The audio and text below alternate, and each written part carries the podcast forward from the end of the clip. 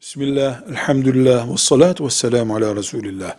İnsan hiç günah işlemez diye bir söz söyleyemeyiz. Müslüman da günah işleyebilir insanız.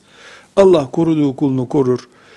Boş bıraktığı kulu da günaha girebilir, tövbe eder, temizlenir. Ayrı bir mesele.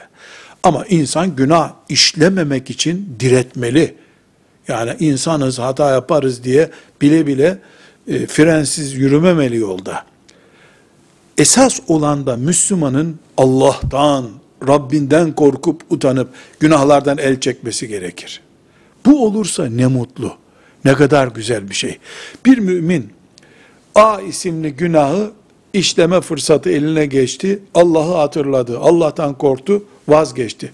O bundan sevap kazanır. Günah bırakmış olmak bile bir fazilettir. Bir mümin de aslında Allah'ı hiç hatırlamadı. Fakat polis yakalar. Bu binada linç ederler beni gibi bir sebeple A isimli günahı işlemedi. O bundan bir sevap kazanamaz. Günah işlemediği için kazançlıdır. Keşke Allah'tan utandığı için, korktuğu için günah işlemeseydi bu onun hanesine sevap olarak yazılacaktı.